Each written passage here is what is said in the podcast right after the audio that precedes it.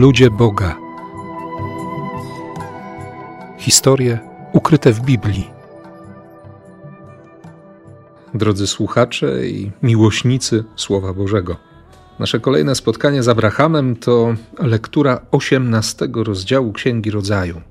Widzimy w nim Abrahama, który jest postawiony w dwóch sytuacjach. Pierwsze 15 wersetów opisuje spotkanie Abrahama z Bogiem przed namiotem Abrahama w okolicach dębu More albo na równinie Wizji, jak nazywa to miejsce Targum Neofiti.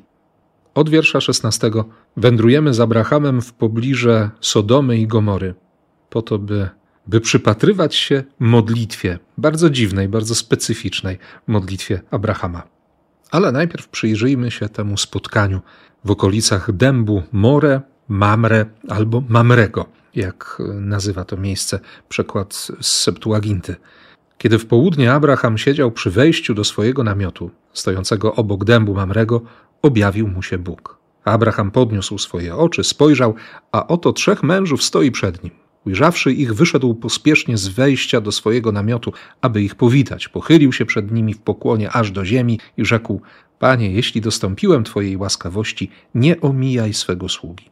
Niech przyniosą wody i niech wam obmyją nogi, a potem odpocznijcie pod drzewem. Przyniosę chleb, abyście się najedli, i dopiero potem pójdziecie dalej swoją drogą, bo chyba po to zboczyliście z niej, aby przyjść do waszego sługi. Oni rzekli: Zrób tak, jak powiedziałeś. Pierwszą istotną informacją jest to, że imię naszego bohatera, imię patriarchy i ojca wiary w ogóle się nie pojawia w oryginalnym tekście hebrajskim Biblii przez te pięć wersetów, które przed momentem przeczytałem. Tłumacz używa tego imienia, natomiast autor księgi posługuje się jedynie zaimkami. Dopiero w szóstym wersecie słyszymy o tym, że Abraham poszedł do namiotu Sary. Poszedł bardzo szybko i polecił jej zagnieć prędko ciasto z trzech miar wyborowej mąki przednej i zrób podpłomyki. Te 15 wersetów 18 rozdziału Księgi Rodzaju jest nazywane w tradycji żydowskiej Hachnasat Orchim. Język grecki tłumaczy to wyrażenie jako filoksenia, czyli gościnność. Filoksenia to miłość do obcych. Ksenos, obcy, fileo, kochać. Dlatego też ksenofobia to strach przed obcymi. Zresztą o te obydwa pojęcia, wyrażenia przeciwstawne sobie, będzie chodziło podczas modlitwy Abrahama o ocalenie Sodomy, Gomory, Admy, Seboim i Soaru. Ale wróćmy do pierwszych wersetów 18 rozdziału. Dopiero co Bóg zawarł drugie przymierze z Abrahamem, polegające na obrzezaniu. Tradycja żydowska, ujęta również w Targumie Neofiti, mówi o tym, że Bóg przyszedł do Abrahama trzeciego dnia po obrzezaniu. Abraham cierpi. Obrzezanie w wieku 100 lat było na pewno niebezpieczne i dla życia, i dla zdrowia. Co więcej, tradycja talmudyczna mówi, że Bóg zesłał ten ogromny upał między innymi po to, żeby, żeby nikt Abrahama w tym bólu, w tym cierpieniu nie odwiedzał, żeby ten nie musiał starać się o podjęcie y, tych, którzy przechodzą drogą i, i zajrzą do jego namiotu żeby się zwyczajnie nie musiał zajmować odwiedzającymi go gośćmi. Bóg znał gościnność Abrahama. Wiedział o tym, że to Hachnasat Orchim jest niezwykle, nieprawdopodobnie obecne w sercu naszego Ojca Wiary. Wydaje się, że Abraham ma chwilę spokoju, ale jednocześnie cierpi, bo, bo nie może realizować swojej posługi wobec obcych. Cierpienie z powodu obrzezania cierpienie z powodu słońca palącego w głowę i cierpienie wewnętrzne, cierpienie serca, kiedy nie można wypełniać tego, co, co jest wewnętrzną powinnością, co jest przynagleniem, co jest odpowiedzią na poruszenia ducha. I właśnie w takim momencie przychodzi do Abrahama sam Bóg. Targum Neofiti podaje pierwszy werset 18 rozdziału Księgi Rodzaju w formule o wiele szerszej niż tekst Biblii hebrajskiej. Chcę wyjaśnić i objaśnić to, co, co ma się wydarzyć, i przygotować czytelnika na doświadczenie niezwykłego spotkania. Tekst brzmi tak: Trzej aniołowie zostali posłani do naszego ojca Abrahama w czasie, gdy dokonał on obrzezania ciała swojego napletka. Trzej zostali posłani ze względu na trzy sprawy, gdyż jest niemożliwe, aby jeden anioł z wysokości był posłany z powodu więcej niż jednej sprawy. Pierwszy anioł został posłany, aby oznajmić naszemu ojcu Abrahamowi, że Sara zrodzi mu Izaaka. Drugi anioł został posłany, aby wybawić Lota od zagłady. Trzeci anioł został posłany, aby zniszczyć Sodomę i Gomorę, Admę i Seboim. I słowo Pana objawiło się Abrahamowi na równinie wizji, gdy siedział przy wejściu do swego namiotu w środku dnia, wygrzewając się w cieple dnia po utracie krwi w czasie swego obrzezania. Na czym polega wyjątkowość e, tego, co ma się wydarzyć? W późniejszych historiach spotkania Boga z ludźmi, chodzi mi tutaj o Księgę Wyjścia i pierwszą Księgę Królewską, czyli doświadczenie spotkania z Mojżeszem i z Eliaszem, widzimy Boga, który przechodzi, który przechodzi obok. Ani Mojżesz, ani Eliasz nie mogą zobaczyć Pana twarzą w twarz. Bóg już przeszedł.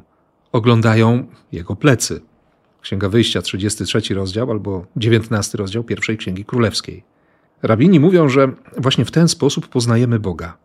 Idąc za nim, widzimy jego plecy. Iść za kimś to znaczy naśladować go. Pamiętamy to wezwanie Jezusa do Andrzeja, Szymona czy Jakuba i Jana, kiedy mówi im: Chodźcie za mną, odkrywajcie ślady, które ja robię, które zostawiam. To jest wezwanie skierowane do serca. Wezwanie, które rozwija nasze życie wewnętrzne. Chodzić za Bogiem, naśladować Go, adorować, patrzeć na Jego plecy. To znaczy zgodzić się na to, by iść tam, gdzie On chce nas posłać, gdzie, gdzie On sam chce się znaleźć, bo to On nas wyprzedza.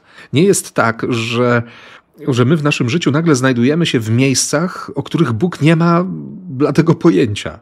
On już tam wcześniej był. On nie jest zdziwiony, nawet kiedy my doświadczamy przerażenia. On nie traci rezonu, kiedy nas opuszcza odwaga. On nie staje pod ścianą, bez możliwości dokonania wyboru albo znalezienia właściwego wyjścia w sytuacjach, w których nam się wydaje, że wyjścia już nie ma. Tylko pojawia się pytanie, choćby na podstawie Księgi Powtórzonego Prawa albo listu do Hebrajczyków, jak można iść za Bogiem, który jest ogniem, ogniem pochłaniającym.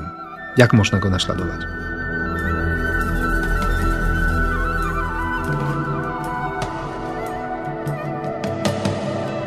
Dlatego Bóg wychodzi naprzeciw człowieka. Zaprasza, proponuje, wzywa, by człowiek odkrywał i naśladował Boże działanie. Najprostszą formą jest przypomnienie sobie uczynków miłosierdzia. Przyodziać nagich, odwiedzić chorych, zatroszczyć się o uwięzionych, pocieszyć strapionych, nakarmić głodnych.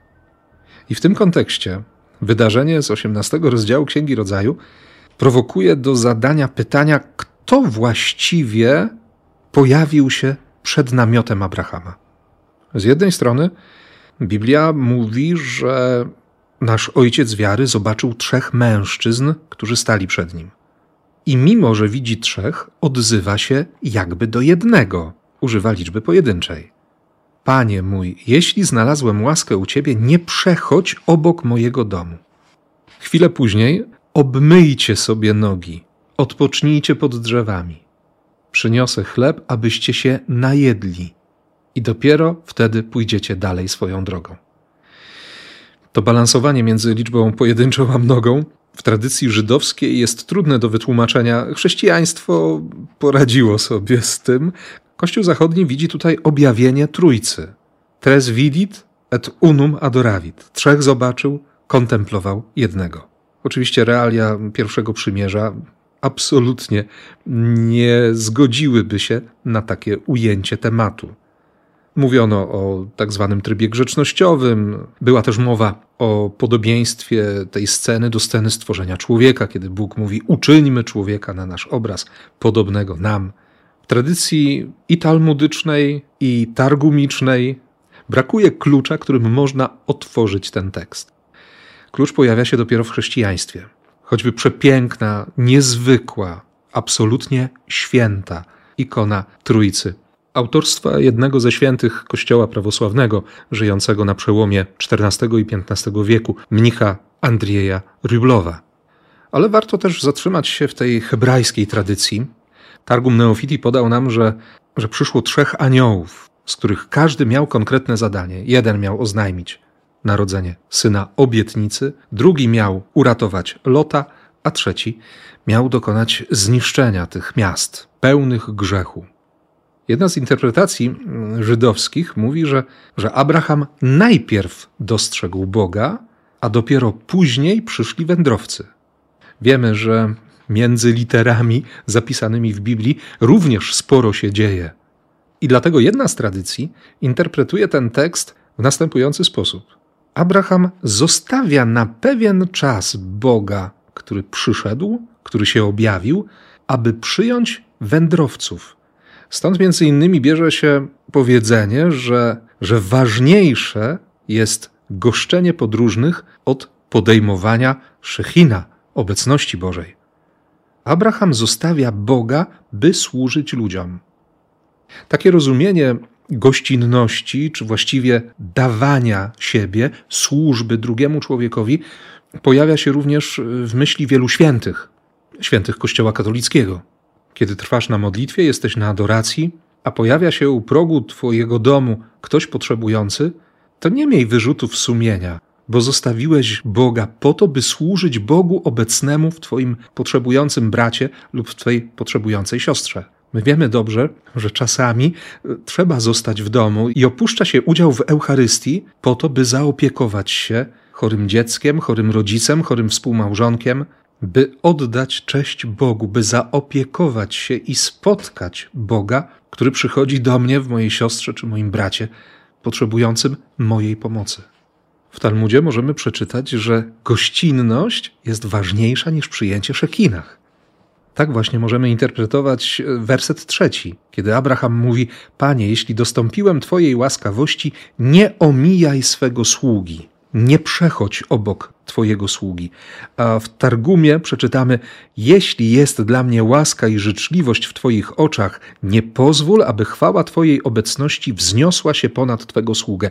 Chodzi tutaj o to ominięcie, oddalenie się. Zostawię Cię na moment, nie odchodź, dopóki nie okaże gościnności moim gościom. Święty Augustyn, zastanawiając się nad tym tekstem, mówi, że, że on sam boi się, by Bóg nie przeszedł obok niego.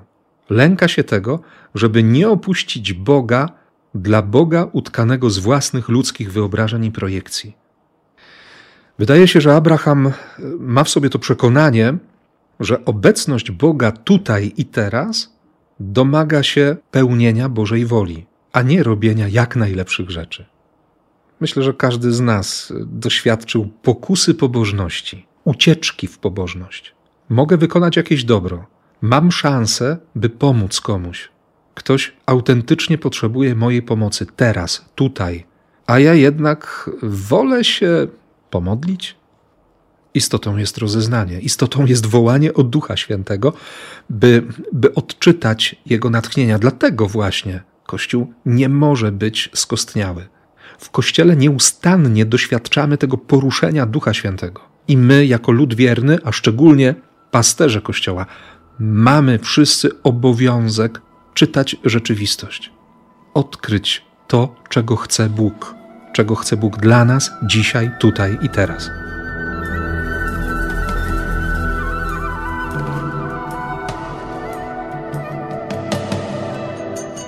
kontekście Targumu Neofiti pojawia się pytanie o to, dlaczego Abraham aniołom chce przygotować posiłek. Może dlatego, że gościnność bardziej służy temu, który okazuje gościnę, niż temu, który z tej gościny korzysta. Człowiek mający 100 lat, cierpiący po obrzezaniu, kłania się w pas, przynosi wodę, towarzyszy swoim gościom, stojąc czekając jakby na rozkazy, będąc nieustannie w gotowości do dodawania więcej, do bycia bardziej dla. Mnie osobiście ta postawa Abrahama onieśmiela i w sposób nieprawdopodobny zawstydza. A wiemy dobrze, że czyny miłosierdzia otwierają niebo. Więc Abraham służy, służy wędrowcom. Kto to był? W jednym z wersetów y, przeczytamy określenie anashim, czyli ludzie. Kiedy będziemy słuchać kolejnych wersetów o podejściu wędrowców do Sodomy i Gomory, nagle pojawi się określenie malakim, aniołowie. Niektórzy powiedzą, że, że powodem zmiany był brak gościnności Lota. Bratanek Abrahama przyjmował w gościnę jedynie tych, którzy, którzy mogli mu jakoś odpłacić, ze spotkania, z którymi miałby jakieś profity. Abraham przyjmuje każdego. I jeszcze ta hojność. Dam wam odrobinę.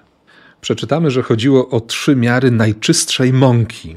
Licząc bardzo skromnie, to było między 20 a 40 kilogramów najlepszej mąki, mąki wyborowej.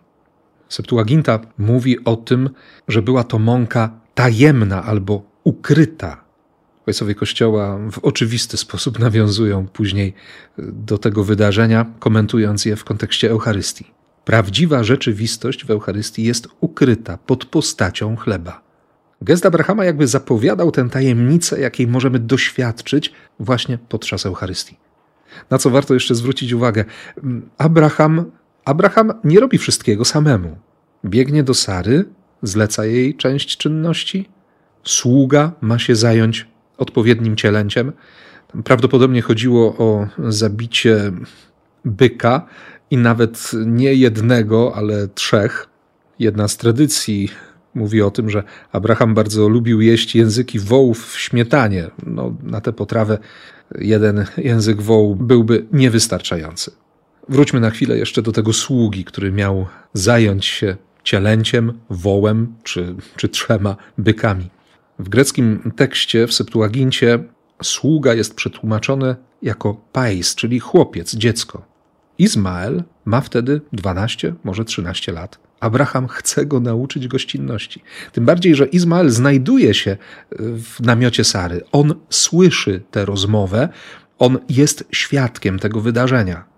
Targum mówi bardzo wyraźnie o tym, że Izmael stał za Sarą i słuchał tej rozmowy, która w nim również wywołała bardzo konkretne emocje. W kontekście gościnności trzeba zwrócić jeszcze uwagę na fakt, że Abraham, to jest werset 16, odprowadził swoich gości. Żydzi twierdzili, że to było jedno z najważniejszych zadań i powinności gospodarza towarzyszyć gościowi aż do wyjścia, aż do opuszczenia nie tylko domu, ziemi należącej do człowieka, który przyjął w gościnę wędrowców. Towarzyszyć człowiekowi, który się nasycił, który się napił, który odpoczął, ale wychodzi dalej w świat niepewny, w świat niebezpieczny. Być gwarantem bezpieczeństwa, przynajmniej przez pierwszy etap jego drogi. Nieocenione i nie do zastąpienia zadanie stawiane przed rodzicami, którzy mają swoje dzieci towarzyszyć im w pierwszym etapie ich życia, poprowadzić, poprowadzić we właściwym kierunku, wskazać właściwą drogę. Abraham w tym tekście wydaje się być nauczycielem gościnności, a właściwie człowiekiem, który wypełnia w sposób doskonały wolę Boga. Boga, który się troszczy, Boga, który towarzyszy, Boga, który prowadzi, który wskazuje właściwy kierunek, Boga, który jest źródłem siły, który nasyca łaską. I to nasycenie widzimy w dialogu, e, który zapisze autor Księgi Rodzaju od wersetu dziewiątego. Gdzie jest Twoja żona? O tej porze za rok znów wrócę do Ciebie, Twoja żona będzie miała wtedy syna. Obietnica Boga nabiera konkretnych kształtów.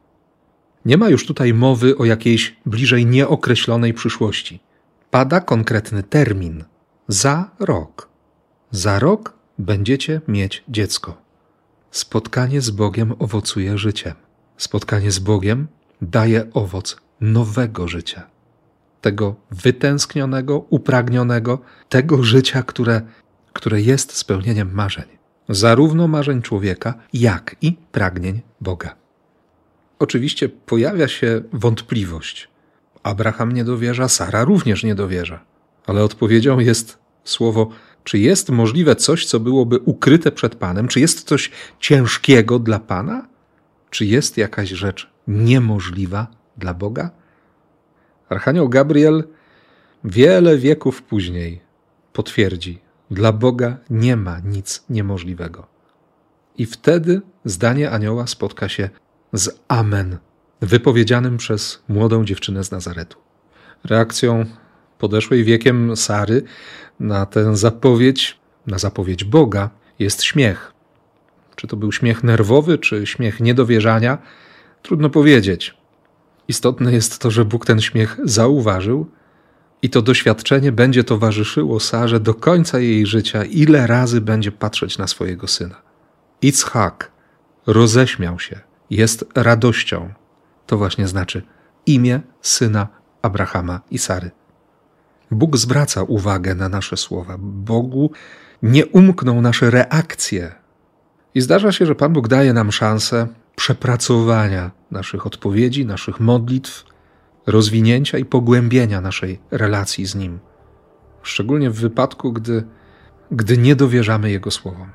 Dlatego po pierwsze warto zwracać uwagę na to, co mówimy do Boga, jakie słowa wypowiadamy w Jego obecności, ale też, i co ważniejsze, dobrze jest nigdy nie zapomnieć o szacunku wobec Bożego Słowa. Do tego Was dzisiaj bardzo gorąco zachęcam.